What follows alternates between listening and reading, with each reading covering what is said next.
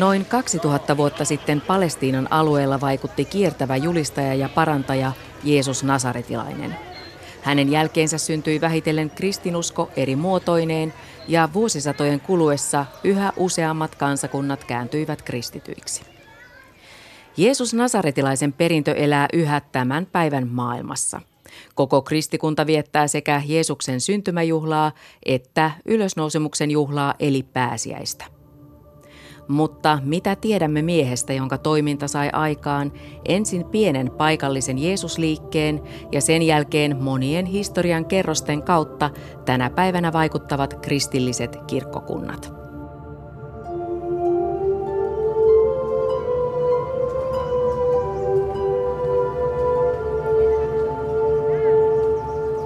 Tämänkertaisessa Tiedeykkösessä etsimme tiedonmurusia Jeesus Nasaretilaisen maanpäällisestä vaelluksesta. Pyrimme kartoittamaan myös sitä yhteiskunnallista tilannetta, jossa Jeesus ja hänen varhaiset seuraajansa elivät. Avuksi meille tulevat historiatieteet. Minä olen Riikka Varras. Jeesuksen ajalta on säilynyt monenlaisia arkeologisia jälkiä, mutta niistä puhumme tuonnempana – Kirjallisten lähteiden suhteen meidän tulee huomata, että Jeesus itse ei kirjoittanut mitään, mitä me jälkipolvet voisimme lukea. Ne kertomukset, jotka me tunnemme, syntyivät Jeesuksen kuoleman jälkeen vastaukseksi varhaiskristillisten yhteisöjen kysymyksiin. Uuden testamentin tutkija Outi Lehtipuu on eurooppalaisen raamatun tutkijoiden järjestön puheenjohtaja. Hän kertoo, että se lihaa ja verta oleva historian Jeesus ja ne tapahtumat, joita hänestä kerrotaan, ovat valtavan kerroksen takana. Mulle itselleni on ollut avartava näkökulma, kun ajattelen niin museota. Me mennään museoon ja ajatellaan, että sieltä me saadaan niin kuin nähdä autenttisia esineitä historiasta ja, ja saadaan kuulla minkä muista Äh, historia on ja miten ihmiset ennen elivät vaikkapa. Mutta joku on päättänyt, mitä esineitä laitetaan näytille, mitkä esineet on jätetty takahuoneeseen, mitä esineitä ei ole edes hyväksytty museon kokoelmaan. Eli se, että, että äh, on niin paljon sellaisia suodattimia, joiden kautta ihan tavallinenkin informaatio tulee, äh, historiallinen informaatio meille – että, että on, on todella vaikea kysyä sellaisia yksinkertaisia kysymyksiä kuin, että mitä oikein tapahtui. Ja erityisen hankalaa se on tietysti, kun ajattelee sit sitä lähdemateriaalia, mikä meillä on, että meillä ei ole tämmöisiä ikään kuin nykyaikaisen historian tutkimuksen standardien mukaisia raportteja, vaan meillä on seuraajien kertomuksia siitä, mitä heidän opettajansa on heille merkinnyt. Tietomme Jeesuksesta perustuvat lähinnä Uuden testamentin evankeliumeihin, jotka syntyivät ensimmäisen vuosisadan loppupuolella. Niiden kirjoittajat Matteus, Markus, Luukas ja Johannes kokosivat perimätiedon sekä joidenkin varhaisempien jälkipolville säilymättömien tekstien pohjalta ne kertomukset Jeesuksesta, jotka me voimme yhä tänäkin päivänä lukea Uudesta testamentista. Nykyaikainen Jeesustutkimus asettaa nämä kertomukset historiallisen kritiikin kohteeksi samaan tapaan kuin kaikki muutkin antiikin ajalta säilyneet kirjoitukset. Jeesuksesta kertovaa ei-kristillistä eli kristillisistä lähteistä riippumatonta aineistoa on säilynyt vain niukasti. Nämä maininnat löytyvät pääosin juutalaisista ja roomalaisista lähteistä. Näistä mainittakoon juutalainen historioitsija Josefus sekä roomalainen Takitus, joka oli yksi antiikin ajan suurimmista kirjailijoista ja historioitsijoista. Takitus kirjoittaa, että nimitys kristitty oli saanut alkunsa Kristuksesta, jonka prokuraattori Pontius Pilatus oli teloituttanut keisari Tiberiuksen aikana – Tutkijat ovat suurelta osin yksimielisiä siitä, että Jeesus Nasaretilainen ihan oikeasti eli täällä maan päällä. Uuden testamentin tutkija Outi Lehtipuu Helsingin yliopistosta. Joo, kyllä se on lähtökohta oikeastaan, oikeastaan kaikessa äh, Jeesus-tutkimuksessa. Silloin tällöin on julkisuudessa tullut esiin teorioita, että kyseessä on ihan vaan keksitty hahmo, tämä myyttinen hahmo, mutta näitä teorioiden esittäjät ei yleensä itse ole ollut raamatun tutkijoita tai antiikin tutkijoitakaan. Siis Jeesus ei jättänyt jälkeensä mitään dokumentteja itsestään. Meillä ei ole mitään Jeesuksen itse kirjoittamaa, vaan kaikki on todella myöhemmin hänestä hänen seuraajiensa kertomia kertomuksia ja muita tiedonantoja. Mutta tämä tilanne ei ole täysin poikkeuksellinen, kun puhutaan antiikin historiasta. Et meillä on todella monesta antiikin historian tapahtumasta tai henkilöstä. Meillä on vain yksi lähde ja se lähde on joko luotettava tai ei ole luotettava. Ja Jeesusta voisi ehkä hahmona verrata, ehkä valaisevin tämmöinen vertailukohta voisi olla filosofi Sokrates – joka, jonka tilanne on ihan sama. Ei, so, Sokrateelta ei ole mitään, mitä hän olisi itse kirjoittanut. Me tiedämme hänestä vain hänen oppilaittensa välityksellä, ennen kaikkea Platonin. Ja, ja, tota, ja totta kai me voidaan ottaa tämmöinen hyperkriittinen asennoituminen ja sanoa, että ei Sokratesta koskaan ollut olemassakaan, se on vain Platon, joka keksi sen. Ja sitten voidaan sitten kysyä, että no, että millä tavalla se auttaa meitä ymmärtämään Platonin filosofiaa tai antiikin filosofista kehitystä tai jotakin muuta. Ja, ja tota, et, et, ehkä mä kääntäisin tämän kysymyksen niin, että mitkä olisi sitten lopulta ne syyt, miksi me, meidän pitäisi ajatella, että Jeesus ei ollut historiahenkilö. Ja ne syythän sitten varmaan liittyy aika pitkälle siihen, että kun sitten näissä lähteissäkin kuvataan, että Jeesus ei ollut vain historian henkilö, vaan hänen liitetään näitä jumalallisia äh, ominaisuuksia, niin ihminen, joka ei usko, niin on ehkä sitten helppo ajatella, että no satua koko juttu. Mutta musta niin nämä kaksi tasoa pitäisi pystyä erottamaan toisistaan. Et toinen on siis se, että henkilö on ollut ja elänyt ja sitten toisaalta ne merkitykset, jotka hänelle annetaan.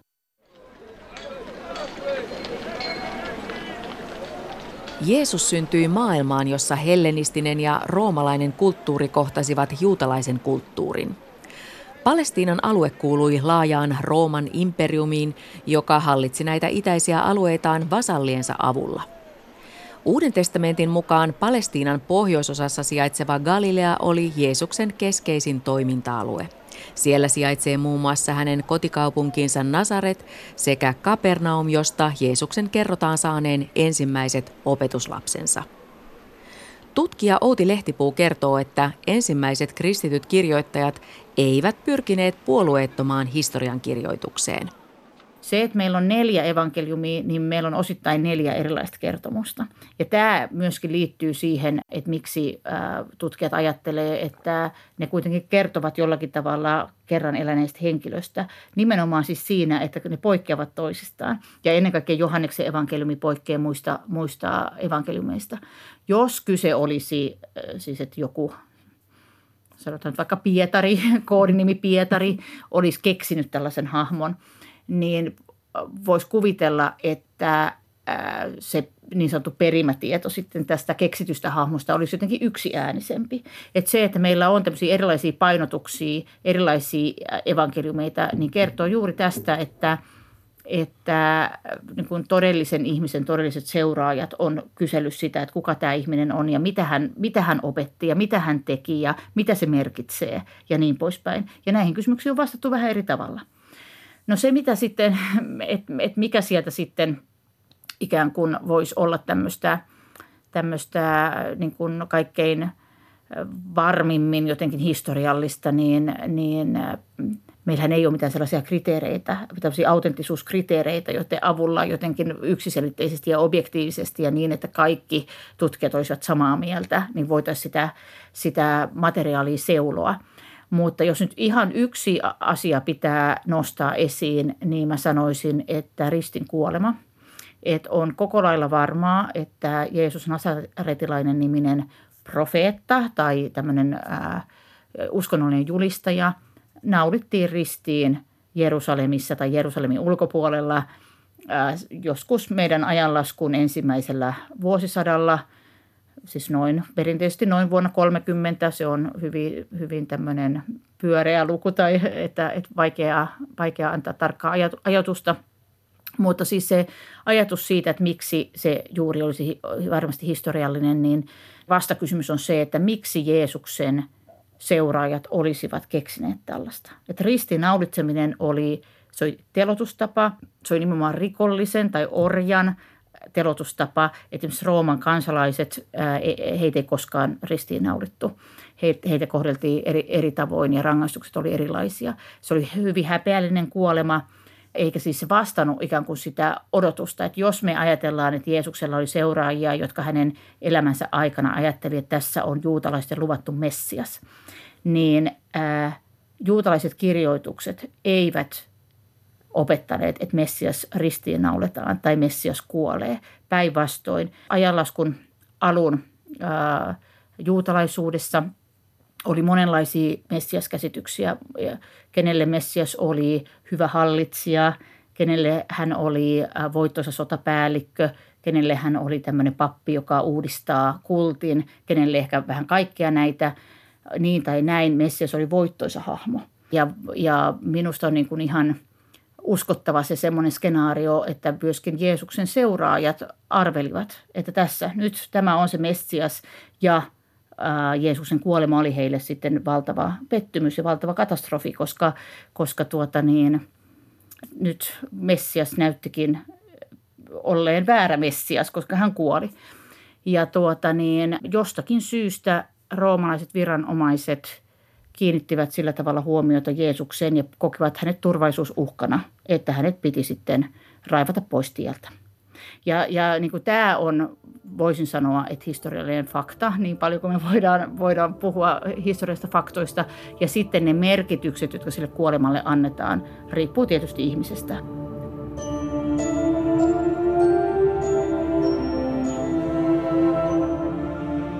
Jeesuksen ristin kuolema on asia, jota voidaan tarkastella historian tutkimuksen valossa. Kristinuskon keskiössä oleva usko Jeesuksen ylösnousemukseen taas on asia, joka kuuluu luonnollisesti uskon piiriin. Tutkijoilla on ollut vaihtelevia käsityksiä siitä, mitä seikkoja Jeesuksen ristinkuoleman lisäksi on pidettävä kiistattomasti tosina. Tällainen on esimerkiksi tieto, jonka mukaan Jeesus aloitti julkisen toimintansa Johannes Kastajan lähipiirissä. Tiedämme myös, että myöhemmin Jeesus vaikutti Galileassa kiertävänä saarnaajana ja parantajana. Ja lopulta hänen tiensä johti siis Jerusalemiin. Mutta mikä oli Jeesuksen sanoma? Tutkija Outi Lehtipuu. Kyllä äh, sanoisin, että Jeesuksen sanoma liittyy Jumalan valtakunnan esiin murtautumiseen. Matteuksen, Markuksen ja Luukkaan evankeliumissa se ydinsanoma näyttää olevan siis se, että Jumala on ottamassa hallintavallan tässä maailmassa vihdoin. Ja, ja tota, mitä Jeesus sitten sillä tarkoitti, niin siitä nyt on sitten kirjoitettu kyllä hyllymetreittäin teologista kirjallisuutta ja, ja, ja historiallista tutkimustakin.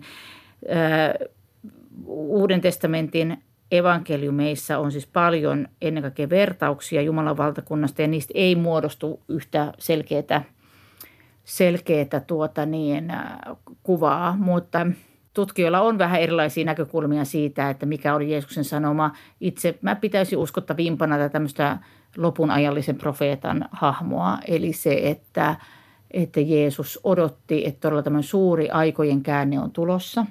Jumala on ottamassa hallintavallan, jota hän tällä Jumalan valtakunnalla tarkoitti ja oliko hänellä itsellään siinä rooli vai ei, niin se on kanssa asia, mistä tutkijat kiistelee.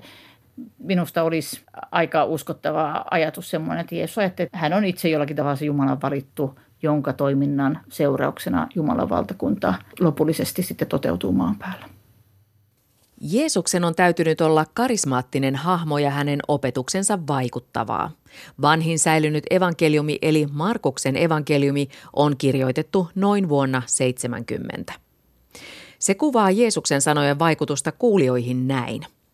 Ihmiset olivat hämmästyksissään Jeesuksen opetuksesta.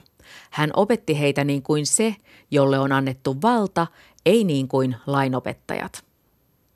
Uuden testamentin tutkija Outi Lehtipuu kertoo raamatun tutkimuksen haasteista. Aikaisemmin hyvin paljon yritettiin myöskin löytää ikään kuin Jeesuksen omaa ääntä äh, evankeliumeista ja, ja siis sanotaan, että 50 vuotta sitten äh, tutkimus oli paljon siis tämmöistä, että, että esimerkiksi jostakin Jeesuksen opetuksesta yritettiin kuoria pois tämmöisiä myöhempiä lisiä ja löytää se joku ydin – tämän tyyppistä ei nykyään enää oikein kauheasti harrasteta. On jotenkin ymmärretty, että, että ei se ihan niin mene, että, että ää, sitä villakoiran ydintä ei välttämättä oikeastaan enää löydykään. Ja, ja, tota, ja, ja sitten tietysti, että yksi semmoinen näkökulma, mikä on ehkä kanssa ihan hyvä muistaa, on siis se, että mitä suurimmalla todennäköisyydellä Jeesus puhui arameaa ja lähteet, jotka hänestä kertovat, on kirjoittu kreikaksi. Että siinä jo on tapahtunut yksi tämmöinen tulkintaprosessi. Aikaisemmin todella ikään kuin yritettiin kuoria sieltä se ydin. Ja tämä on nyt se, minkä Jeesus niin kuin oikeasti historiallisesti jossakin hetkessä sanoi. Ja nykyään niin kuin ymmärretään se, että Jeesus on voinut opettaa jotakin juttua aika monta kertaa. Että ei ole ollut vain sitä yhtä hetkeä, jolloin sitten tämä, tämä alkuperäinen opetus on sanottu, vaan hän on voinut varjoida – opetustaan ja hän on voinut sanoa saman asian monessa erilaisessa kontekstissa ja, ja se on alun pitäenkin voinut olla varsin tulkinnanvaraista. Että et, et, niin kuin ne ensimmäiset kuulijatkin on voineet jokainen niin kuin ymmärtää sen pikkusen eri tavalla. Et jos nyt otan vain yhden esimerkin, tämä on osittain kreikan kielen nostama kysymys, mutta kun ää, tuota, Jeesus opettaa Jumalan valtakunnasta, niin yhdessä kohdassa hän sanoo, että – Jumalan valtakunta on jo teidän keskellänne. Tai sitten hän mahdollisesti sanoi, Jumalan valtakunta on jo sisällisesti teissä. Se kreikan muoto voi tarkoittaa kumpaa tahansa. No, niin kuin sanoin, Jeesus varmaan puhui arameaa. En tiedä, mitä se, hän mahdollisesti on arameaksi sanonut. Meillä on vain tämä kreikankielinen lause ja sitä on, tai sitä, se voidaan tulkita ja sitä on historiassa tulkittu hyvin eri tavalla. Ja, ja me voidaan ajatella, että ne on aika kaukanakin toisistaan, että puhutaanko me jostakin niin kuin sisäisestä todellisuudesta vai jostakin meidän keskuudessamme olevasta todellisuudesta. Meidän mielestä siinä voi olla isokin ero, mutta ehkä jonkun toisen tulkitsijan mielestä ei. Jeesuksen opetuslapset olivat miehiä, mutta evankeliumit kertovat yksimielisesti, että Jeesuksen lähimpien seuraajien joukossa oli myös naisia. Yksi heistä oli Magdalan kaupungista kotoisin oleva Maria. Outi Lehtipuu kertoo, että Maria Magdalenan hahmo on inspiroinut muun muassa taiteilijoita. Magdalena Mariahan on sitten äh, saanut myöskin sen roolin, että häntä on usein sitten pidetty äh, tämmöisissä moderneissa tulkinnoissa niin jollakin tavalla Jeesukselle merkityksellisenä naisena ja jopa rakastettuna. Äh, antiikiajan lähteet ei viittaa mihinkään tällaiseen, että, että enemmän se on tämmöistä – tämmöistä sitten todella modernia tulkintaa, että, että joka toistuu aika lailla melkein kaikissa Jeesuksesta kirjoitetuissa romaaneissa ja sitten tietysti, tietysti joku Jeesus Kristus Superstar musikaali. Joku hyvä romaani, hyvä kertomus meidän mielestä ää, sisältää myös niin kuin romanttista rakkautta, mutta, mutta antiikin lähte, ei ole tällaista. Että Maria on kyllä, meillä on siis, siis joitakin just Uuden testamentin ulkopuolisia – tekstejä, joissa Maria kuvataan Jeesuksen rakkaimmaksi oppilaaksi, mutta se että tarkoittaisi oikeastaan tärkeintä oppilasta. Tässä vaiheessa otamme selvää, millaisessa maailmassa Jeesus Nasaretilainen eli. Eurooppalaisten kiinnostus lähi kohtaan kasvoi siitä lähtien, kun Napoleon ulotti sotaretkensä Egyptiin ja Palestiinaan vuonna 1798. Tuolloin tutkimuksessa pyrittiin erityisesti paikallistamaan raamatussa mainitut paikat ja sijoittamaan ne Palestiinan kartalle. Viimeisten vuosikymmenien aikana arkeologista todistusaineistoa on sen sijaan käytetty laaja-alaisemmin sen selvittämiseen, millainen oli se yhteiskunta, jossa Jeesus ja hänen parhaiset seuraajansa toimivat. Varhaiskristillisyyden tutkija Raimo Hakola on työskennellyt vuosien ajan arkeologisilla kaivauksilla Galileassa. Mitä materiaalisia jäänteitä tai todistusaineistoa meillä on Jeesuksen ajalta?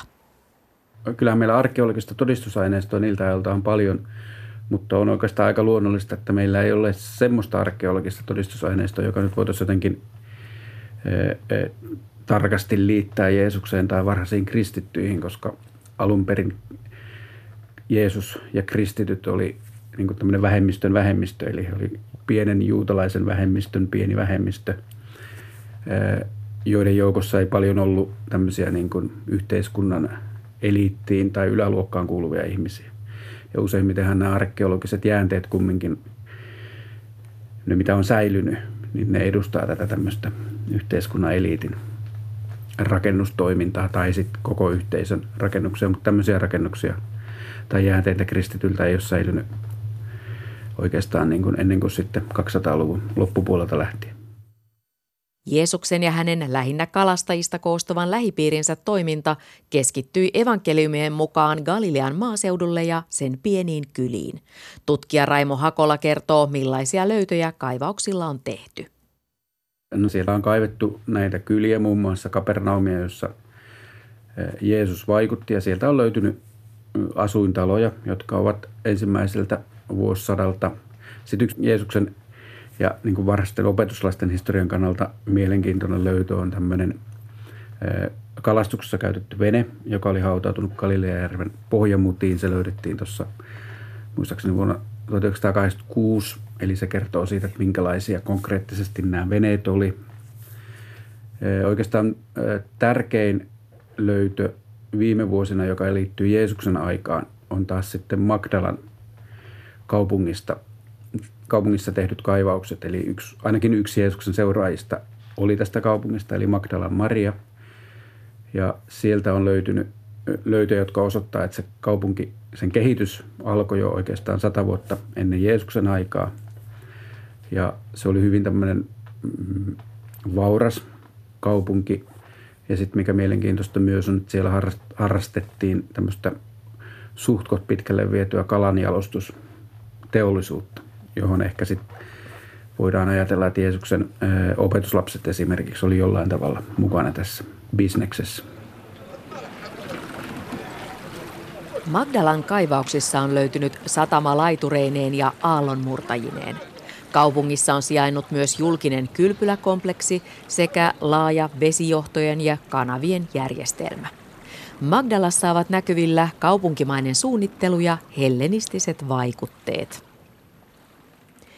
Kun nykyajan matkaaja haluaa eläytyä Jeesuksen elämään, matkakohteina ovat esimerkiksi Pyhän haudan kirkko Jerusalemissa ja Jeesuksen syntymäkirkko Betlehemissä. Nämä kohteet ovat vaikuttavia ja moni kokee niissä häivähdyksen pyhästä. Tutkija Raimo Hakola, mitä näillä paikoilla on säilynyt Jeesuksen ajalta? No arkeologisesti ei voida todentaa niin oikeastaan mitään, mikä olisi Jeesuksen ajalta säilynyt. Eli ne varhaisemmat rakenteet, mitä näiltä paikoilta on löytynyt, niin ne on siltä 300-luvulta jotain, no ei, ei, niitäkään ei varsinaisesti niin kuin hirveästi ole, koska molemmissa paikoissa on ollut tätä myöhäisempää rakennustoimintaa, joka on sitten tuhonnut ne alkuperäiset rakenteet, että ei, ei, niiden kautta niin kuin ei päästä arkeologisesti niin kuin silleen lähelle tätä Jeesuksen aikaa. Että ne heijastaa enemmän sitä tämmöistä pyhiinvaelluskultin kehitystä, joka alkoi ehkä 200-luvun lopulla, 300-luvun alussa ja sitten vahvistui sen jälkeen, kun tapahtui tämä niin sanottu konstantinolainen käänne. Palestiinan alueen roomalaistumiskehitys sai vauhtia, kun Herodes Suuresta tuli vuonna 37 ennen ajanlaskun alkua Rooman vasallikuningas. Herodeksen rakennustoiminta oli laajaa. Hän muun muassa rakennutti Välimeren rannalle Kesarean kaupungin ystävänsä keisari Augustuksen kunniaksi. Yksi Herodeksen suurhankkeista oli Jerusalemin temppelin uudistus- ja laajennustyö – sen saman temppelin, jossa myös Jeesus kävi. Varhaiskristillisyyden tutkija Raimo Hakola, mitä tuosta temppelistä on nähtävillä tänä päivänä? Siis ne muurithan on siellä hyvinkin nähtävillä, mutta niistä muureista ne osat, mitkä on nähtävillä, ne on, ne on pääasiassa peräisin keskiajalta. Et siellä on joitain alempia kerroksia, jotka niin menee Jeesuksen aikaan, eli Herodes Suuri, joka hallitsi useamman vuosikymmenen ajan äh, hieman Jeesuksen syntymää ennen uudisti tämän temppelin. Ja nämä varhaisemmat rakenteet, mitä tästä niin sanotusta toisesta temppelistä on säilynyt, niin on Herodeksen ajalta. Ja siellä on yksi tämmöinen portaikko, joka on johtanut sinne temppelipihalle, niin se on kaivettu sen niin kuin varsinaisen temppelialueen muurin ulkopuolelta. Eli jos tällä hetkellä menee sinne portaikkoon kävelemään, niin voisi kuvitella, että Jeesus on siinä sitten ihan oikeasti mennyt. No joo, kyllä ehkä lähimmäs semmoista paikkaa, missä jos on ehkä oikeasti kävellyt, niin pääsee siellä. Joo. Viimeisten vuosikymmenien aikana Jeesuksen ja hänen ensimmäisten seuraajiensa on ymmärretty yhä selvemmin olleen osa oman aikansa juutalaista yhteiskuntaa. Monissa tämmöisissä yksittäisissä teemoissa Jeesus niin kuin jatkaa ja liittyy semmoisiin juutalaisiin ajatuksiin, jotka oli pinnalla silloin. Et esimerkiksi tämä tämmöinen tulevan käänteen odotus, niin sitä esiintyi monien muiden uskonnollisten liikkeiden piirissä, josta ehkä tunnetuin on nyt tuo Kumranen liike, jonka tekstejä meille on säilynyt paljonkin. meren rannikolla sijaitseva Kumran on muun muassa asutusraunioista ja hautausmaasta koostuva arkeologinen kohde. Lähistöllä sijaitsee myös luolia, joista tehtiin merkittäviä löytöjä 1940-luvulla. Luolista löytyneet käsikirjoitukset eli meren kääröt saivat tutkijat innostumaan. Niiden joukossa oli muun muassa otteita vanhasta testamentista sekä Kumranin yhteisön omia kirjoituksia. Kumranin tekstilöytöjen ansiosta kuvamme ajanlaskun alun juutalaisuudesta on huomattavasti monipuolisempi kuin aiemmin. Tutkija Raimo Hakola Helsingin yliopistosta.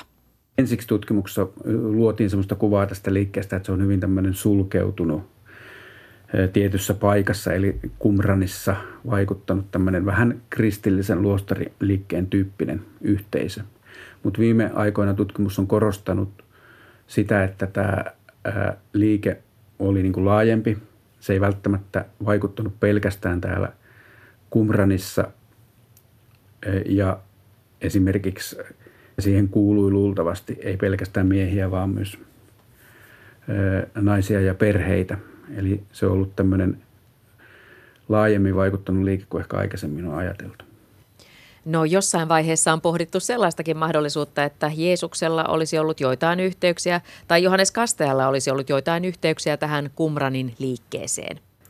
No joo, tämä ehkä enemmän kuuluu siihen alkuvaiheen ikään kuin innostukseen, että kun nämä tekstit löytyi ja sitten sieltä löytyi oikeita niin kuin yhtymäkohtia moniin Uuden testamentin kirjoituksiin, niin sitten se johtopäätös aika nopeasti oli, että nämä yhtymäkohdat pitää jotenkin selittää tämmöisellä niin kuin, ikään kuin silleen henkilökohtaisesti, että just joko Johannes Kastaja tai ehkä Jeesus oli tämän liikkeen jäsen, mutta siitä ei ole mitään todistusaineistoja, ei, tutkijat ei enää niin kuin selitä näitä yhtymäkohtia näin, vaan pikemminkin ajattelee, että ne heijastelee tämmöistä yhteistä uskonnollista ja kulttuurista taustaa, josta sekä Kuranin liike että sitten Johanneksen kastajaliike ja sitten Jeesusliike syntyivät ja kasvoivat. Ajanlaskun alun juutalaisuus oli monimuotoinen uskonto, joka sulki piiriinsä Kumranin yhteisön lisäksi useita erilaisia suuntauksia ja ryhmittymiä. Uudessa testamentissa mainitaan esimerkiksi fariseukset ja saddukeukset. Antiikin maailma oli hierarkkisesti rakentunut ja valtaa pitävän eliitin alapuolella oli suurin osa kansasta. Varhaiskristillisyyden tutkija Raimo Hakola kertoo, millaista oli tavallisen ihmisen elämä 2000 vuotta sitten Galileassa. No kyllähän se verrattuna niin kuin meidän aikaan oli huomattavasti niukempaa. Eli ihmiset joutu tekemään paljon enemmän työtä toimeentulonsa eteen. Tutkimuksen joskus – maalattu semmoista kuvaa ei vaan Galileasta, vaan oikeastaan koko niin kuin antiikin maailmasta tuona aikana. Et joskus on ajateltu, että oli tosiaan tämä yhteiskunnan eliitti ja yläluokka ja sitten suuri osa väestöstä olisi elänyt tämmöisessä äärimmäisessä köyhyydessä ja jopa niin kuin toimeentulon rajamailla. Että, että olisi joutunut niin kuin taistelemaan ihan siitä niin kuin jokapäiväisestä leivästä, että se riittää, niin mä ajattelen, että ei se nyt ihan niin synkkä se tilanne ollut, että kyllä siellä niin kuin oli ryhmiä. Esimerkiksi Galileassa ajattelen, että tämä kalatalouden kehitys niin kuin loi edellytyksiä myös sitten näille niin kuin väestöryhmille, jotka ei kuulu tähän ihan yhteiskunnan eliittiin, niin kuin tämmöiseen jonkinlaiseen toimeentuleen. Kyllä jos me ajatellaan Jeesuksen opetuksia, mitkä liittyy esimerkiksi köyhyyteen tai tämmöiseen omaisuuteen, niin se, että kenelle Jeesus suuntaa puheensa, niin ne näyttää olevan tämmöisiä ihmisiä, joilla – niin kuin jotain omaisuutta on. Että Jeesus esimerkiksi lupaa seuraajille, että koska te olette luopuneet perheestänne ja kodeistanne ja pelloistanne, niin sitten taivasten valtakunnasta se te saatte moninkertaisesti takaisin. Eli siinä niin kuin se lähtöajatus on, että näillä ihmisillä, jotka on seurannut Jeesusta, on ollut jotain, josta he luopuu. Mutta tietenkin myös tähän niin kuin liittyy semmoinen aspekti, että antiikin aikana nämä yhteiskunnalliset roolit oli hyvin niin kuin, tarkkaan määriteltyjä. Ja sitten niin semmoinen, että vaikka niin kuin ihmisillä olisi ollutkin tämä tämmöinen niin kuin jonkinlainen taloudellinen ikään kuin toimeentulo turvattu, mutta jos hän niin kuin luopu tästä niin kuin oletetusta ja odotetusta niin kuin yhteiskunnallisesta asemasta ja roolista, niin se saattoi hänet kyllä aika haavoittuvaa asemaan. Markuksen evankeliumissa kerrotaan, kuinka Jeesus kutsuu seuraajikseen ensimmäiset opetuslapsensa, kalastajaveljekset Pietarin ja Andreaksen. Tuo kohta kuuluu näin. Jeesus sanoi heille, lähtekää minun mukaani, minä teen teistä ihmisten kalastajia. He jättivät heti verkkonsa ja lähtivät seuraamaan Jeesusta. Mitä muuta me tiedämme Jeesuksen kuuluisan opetuslapsen Pietarin elämästä? Tutkija Raimo Hakola. No näyttää siltä, että tämä kalastusbisnes tai kalastuselinkeino, mitä siellä järvellä harrastettiin, että se oli tämmöinen, mikä kulki perheessä. Kerrotaan, että Pietarin velikin sitä harrasti. Eli silloin se, että Pietari onkin sitten niin kuin hylännyt tämän tämmöisen perinteisen roolin kalastajana, niin kyllä se niin kuin potentiaalisesti on aiheuttanut niin kuin tämmöisiä sosiaalisia jännitteitä. Mutta toisaalta Pietarin kohdalta erityisesti meillä on todistusaineistoa, että se ei ole merkinnyt niin kuin semmoista totaalista välien katkeamista, koska sekä evankeliumissa mainitaan Pietarin anoppi, että sitten Paavalin kirjeestä käy ilmi, että Pietarilla oli lähetysmatkoillaan mukana on vaimo. Eli että siinä on niin kuin jonkunlaista jatkuvuutta tähän niin kuin entiseen perheelämään. Sitten jotkuthan Jeesuksen opetukset viittaa siihen, että nämä Jeesuksen seuraajat aika jyrkästikin niin kuin katkoi nämä entiset sosiaaliset siteensä. Eli se Jeesus jossain kohdassa sanoo, että jos se joku rakastaa äitiään, isänsä, perhettään enemmän kuin minua, niin hän ei voi olla minun seuraajani. Eli siinä niin kuin kumminkin – se näyttää merkinneen jonkinlaista menneen taakse jättämistä ja näiden sosiaalisten siteiden katkaisemista. No Galileasta on löytynyt semmoisen talon rauniot, joista jotkut ajattelevat, että se on mahdollisesti ollut Pietarin Anopin talo. Mitä Joo. voisit kertoa siitä?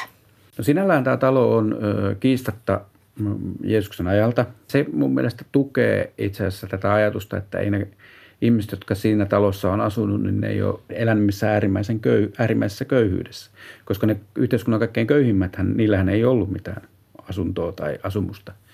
Et se on tämmöinen tyypillinen, ajalle tyypillinen niin kuin sisäpihatalo, että siellä on ollut, no tässä talossa on ollut itse asiassa kaksi sisäpihaa. Ja se on luultavasti rakentunut niin kuin silleen, että se on ehkä ollut se yksi sisäpiha ensin ja siinä ympärillä niitä rakennuksia ja sitten siihen on lisätty. Eli hyvinkin mahdollista ja sopii tähän evankeliumeittenkin kuvaukseen, että se on ollut tämmöinen, missä on ehkä joku tämmöinen laajennettu perhe asunut niin kuin useammassa sukupolvessa. Mutta sitten se väite, että se olisi just Pietarin talo, niin se evidenssi on hyvinkin kiista-alasta. Että semmoiset ensimmäiset merkit, että Kapernaumissa ja just tuon talon niin kuin liepeillä harrastettiin tämmöistä pyhiinvaellustoimintaa on 200-luvulta, jolloin siellä, siellä rupeaa olemaan tämmöisiä niin kuin mm, graffiteja, joita paikalla vierailevat pyhivaeltajat on tehnyt. Mutta siitä on niin kuin aika loikka sitten sinne tietenkin Jeesuksen aikaa. No jos ajatellaan vielä sitä Jeesuksen aikaa, niin onko löytynyt jotain esineitä, kenties joku viiniruukko, joka olisi voinut olla vaikka Jeesuksen kädessä jossain vaiheessa? No, joo, siis kyllä ylipäätään Kapernaumista on löytynyt siis tämmöistä äh, käyttöesineistä. Yksi yleisimmistä arkeologisista löydöistähän tuolla alueella on – niin tämmöinen käyttökeramiikka, joka on peräisin eri laista astioista ja sitten keramiikka-asiantuntijat pystyvät hyvin pienistäkin tämmöistä ruukunpalasista päättelemään, mistä astioista ne on. Ja nämä on, esimerkiksi nämä ruukunpalaset on yksi keskeinen tekijä, millä näitä löytöjä pystytään ajottamaan. Et no, jos joku haluaa, haluaa ajatella, että joku ruukunpalainen, joka sieltä on löytynyt, olisi ollut Jeesuksen kädestä, niin ei se nyt ihan mahdotonta ole. Mutta sieltä on löytynyt myös, mikä liittyy taas sitten tämmöiseen vähän laajempaan kysymykseen, myös niin kuin, esimerkiksi tämmöisiä joitain niin kuin koruja, jotka viittaa myös siihen, että ei se nyt ihan niin kuin köyhä se elämä siellä ollut. No yksi erityispiirre, mikä liittyy nimenomaan tähän Pietarin taloon, että siinä talossa oli yksi huone, josta ei ole hirveästi tehty löytöjä, joka niin kuin tuntuu, että se oli siivottu niin kuin aika lailla puhtaaksi. Itse asiassa tämä on niin kuin osa tätä tämmöistä argumentaatioketjua, joilla nämä, no siis tätä paikkaa hallinnoi fransiskaaninen veljeskunta, eli heidän niin kuin tekemänsä kaivaukset ja sitten niihin, niihin pohjautuva niin kuin päättelyketju on se, että sillä huoneella oli jo joku erityinen funktio, kun se on tämmöinen niin kuin erilainen kuin muut, koska sieltä niitä tämmöisiä talousesinelöytöjä esimerkiksi ei ole tehty. Mutta jatkakaamme matkaa. Pohjoisen Galilean väestön yhteyksistä etelämpänä asuviin juutalaisiin todistaa Jerusalemissa valmistettujen öljylampujen levinneisyys. Pyhiinvaeltajat todennäköisesti toivat näitä lamppuja kotiinsa Jerusalemin matkamuistoina. Tämä sopii hyvin Josefuksen ja evankeliumien antamaan kuvaan, jonka mukaan galilealaiset osallistuivat vuoden suurina juhlapäivinä Jerusalemin temppeliin tehtäville pyhiinvaellusmatkoille. Jerusalemiin päätyi myös Jeesus opetuslapsineen. Pyysin varhaiskristillisyyden tutkija Raimo Hakolaa eläytymään Jeesuksen ajan Jerusalemin tunnelmaan. Jos nyt me lähtisimme tästä 2000 vuoden taakse Jerusalemiin, miltä siellä kuulostaisi, miltä tuoksuisi, miltä näyttäisi? No tota, itse asiassa toi on semmoinen nouseva ala nyt arkeologiankin piirissä, eli sitä pyritään pääsemään käsiksi siihen, että jos meillä on antikiajalta esimerkiksi säilynyt löytöjä, että miten, minkälaisia aistihavain, aistihavaintoja tai aistireaktioita ne on herättänyt. Ja silloin itse asiassa just kysytään tämän kaltaisia kysymyksiä, että miltä se on haissu. Ja esimerkiksi, no jos puhutaan synagogista, niin ei hirveästi ole aikaisemmin mietitty esimerkiksi semmoista, että minkälainen valaistus niissä oli, koska ei ollut mitään tietenkään sähkövaloja ja muita, kuinka pimeitä se oli, mitä se vaikutti niihin käytäntöihin. Eli joo, kysymys on mielenkiintoinen, mutta hirveän tietenkin haastava vastata.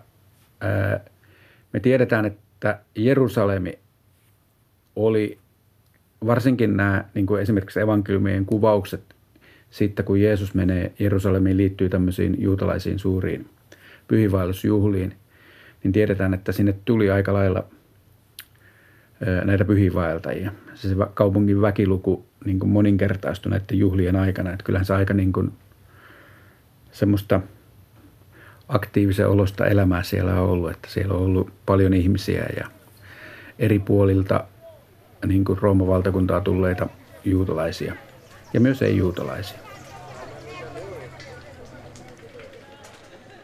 Jeesus ei perustanut uutta maailmanlaajuista juutalaisuudesta irtautunutta kirkkoa, vaan hänen ympärilleen syntynyt liike oli alun perin yksi juutalainen ryhmittymä muiden joukossa. Jeesuksen jälkeen syntynyt kristinusko taas levitti lonkeronsa laajalle alueelle. Pyysin Uuden testamentin tutkija Outi Lehtipuuta selittämään kristinuskon suosiota. Miten on sitten mahdollista, että tällaisesta ää, puusepästä, ää, tuntemattomasta hahmosta tuleekin yhtäkkiä henkilö, josta me edelleen nyt 2000 vuotta mm. myöhemmin puhumme, mm. joka on kaikkien näiden vuosisatojen aikana vaikuttanut taiteeseen, mm. kulttuuriin, ihan kaikkeen meidän mm. ympärillä. Miten se on mahdollista? Niin, tuo on erinomaisen hyvä kysymys ja siihen, siihen on vaikea, vaikea vastata, että siis totta kai sitten niin me nykyään ajatellaan, että jokainen ihminen uskokoon mihin haluaa ja jokainen ihminen voi itse valita uskonko vai en, niin sehän on todella moderni ajatus, että totta kai sitten, sitten todella kun se sanoma leviää, niin, niin, niin esimerkiksi koko perhekunta ää, enempi vähempi ää, seuraa perheen pään uskoa. Että jos, jos ää, vaikkapa isäntä kääntyy kristityksi, hänen orjansa ovat kristittyjä, piste. Että että tota, tämmöistä ajatusta siis siitä, että, että minun täytyy henkilökohtaisesti vakuuttua, niin ei tietenkään ole. Ja sitten tietysti sitten kun mennään satoja vuosia eteenpäin, niin sittenhän se sama vähän, vähän tota, äh, sitten toistuu ikään kuin kansojen tasolla, että kun päällikö kääntyy, niin kappas koko kansa on sitten, luetaan kristityksi ja kristiusko edelleen on maailman suurin uskonto.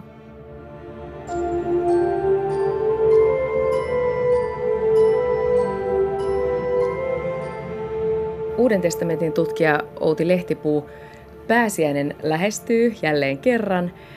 Mitä sieltä Uudesta testamentista, mitä sieltä voi lukea pääsiäisestä semmoista, joka olisi mitä ilmeisimmin alkuperäistä?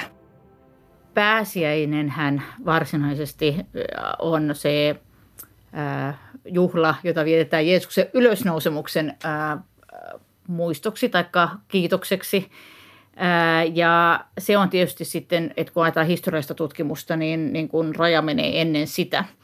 Ja, mutta on aika mielenkiintoista kyllä se sekin, että jos me ajatellaan, että millä tavalla uh, Uuden testamentin evankeliumit kuvaa ylösnousemusta, niin nehän eivät oikeastaan kuvaa sitä, vaan siis siinä vaiheessa, kun, kun naiset tulevat haudalle, niin ylösnousemus on jo tapahtunut. Joissakin myöhemmissä evankeliumeissa sitten, Pietari evankeliumi tai tunnemme katkelman tämän nimisestä teoksesta, joka siis ei ole raamatussa, niin siinä kuvataan se tosiaan itse ylösnousemus, että sieltä Jeesus tulee ja hänen taka- takanaan kulkee risti, joka yltää ylös taivaaseen. Itse ihan varsinaisesti pääsiäisen tapahtumat on, me emme tiedä, me emme tiedä mitä silloin tapahtui, mutta toki tosiaan se kaikkein... Äh, ehkä, ehkä varmin historiallinen fakta liittyy niihin pääsiäistä edeltäviin tapahtumiin, eli siihen ennen kaikkea Jeesuksen kuolemaan. Ja, ja tota, pääsiäisenä jotakin tapahtui epäilemättä, koska taas jos ajatellaan ihan vain puhtaan historiallisesta näkökulmasta, niin Jeesuksella oli seuraajia, jotka vakuuttuivat siitä, että Jeesus elää – ja tota, no, tätäkin voi tietysti selittää monella tavalla ja on selitetty monella tavalla. Ja yksihän tämmöinen, yksi tapa selittää on juuri, juuri se, että jos, jos me ajatellaan, että Jeesuksella oli seuraajia, jotka kiinnostuivat hänen karismaattisesta opetuksestaan ja ajattelivat, että no niin, nyt se tosiaan se Jumalan valtakunta tulee ja kenties ajattelivat, että se tarkoittaa, että roomalaisista miehittäjistä päästään eroon ja, ja sitten tietysti köyhä kansa ehkä ajatteli, että – että no niin, että nyt me, niin kuin tästä lähtien meillä on joka päivä ruokaa pöydässä ja ihan siis, että, että unelmat on voinut olla aika, aika tämmöisiä niin kuin maanläheisiäkin. Niin no, tämmöinen porukka lähtee sitten seuraamaan Jeesusta ja, ja niin kuin ainakin jotkut tutkijat arvelee, että todella, että lähdetään pääsiäisjuhlille Jerusalemiin, että siellä nyt se Jumalan valtakunta koittaa.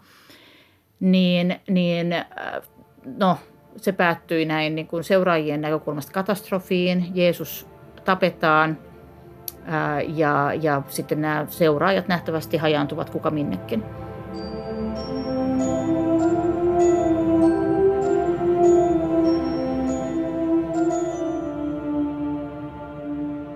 Joskus on ajateltu, että ylösnousemus on sitten todella tämä ikään kuin psykologinen ää, ikään kuin pakko, jonkunnäköinen defenssi, harha, koska siis nämä seuraajat panivat kaiken tämän yhden kortin varaan. Itse en pidä tätä uskottavana ennen kaikkea sen takia, että, että sitten kun se kertomus Jeesuksen seuraajista jatkuu apostolien teoissa ja sitten hän nousee Paavali ja Paavalin kirjeet keskeiseen asemaan. Ja itse asiassa kaikkein varhaisin tämmöinen kuvaus ylösnousemuksesta onkin Paavalin kirjeessä korinttilaisille – joka on siis kirjoitettu meidän tietojen mukaan jo silloin, kun evankeliumit ei vielä ollut kirjoitetusmuodossa. Mutta mi- mitä syytä Paavalilla olisi saada tämmöinen psykologinen niin kuin harha, että Paavali ei ollut ää, Jeesuksen seuraaja, siis historiallisen Jeesuksen seuraaja. Hän ei tuntenut Jeesusta ennen tämän kuolemaa, vaan koki sitten tämmöisen ylösnouseen ilmestyksen. No, ehkä sillekin voidaan antaa joku psykologinen selitys, mutta että tämmöinen niin kuin ikään kuin joukko psykoosi, hallusinaatio, niin, niin musta se ei ole historiallisesti uskottava. No sitten on tietysti näitä erilaisia näkemyksiä ollut siis tästä, että, että opetuslapset huijasivat ja varastivat Jeesuksen ruumiin. Ja todennäköisesti tämän tyyppisiä epäilyjä ja syytöksiä on ehkä ollutkin, että, että siihen voisi viitata se, että Matteuksen evankeliumissa kuvataan se, että, että Pilatus käskee sotilaiden vartioida hautaa, jotta seuraajat eivät voisi ryöstää Jeesuksen ruumista. Että et nämä saattaa just heijastaa tämän tyyppistä polemiikkiä, mitä on sitten käyty, mutta että historian tutkimus ei voi antaa vastauksia siihen, että mitä, mitä tapahtui, mutta voidaan vain nähdä sitten ne seuraukset. Ja, ja siis meillä ei ole lähdeaineistoa juurikaan siitä, mitä tapahtui siinä ää, niin kuin ensimmäisenä kymmeninä vuosina sen jälkeen, kun joku tämä ylösnousemuskokemus joillakin tota, Jeesuksen seuraajilla oli. Ja toki meidän pitää sitten muistaa, että, että aika nopeasti tämä sanoma Jeesuksesta leviää sitten sieltä – Jerusalemista ja Galileasta pidemmälle Välimeren alueelle, mutta koko tämä ikään kuin dynamiikka, että miten tämä sanoma Jeesuksesta sitten lopulta leviää ja niin nopeasti. Että se on kyllä niin kuin aika, sanotaan nyt merkillinen ilmiö.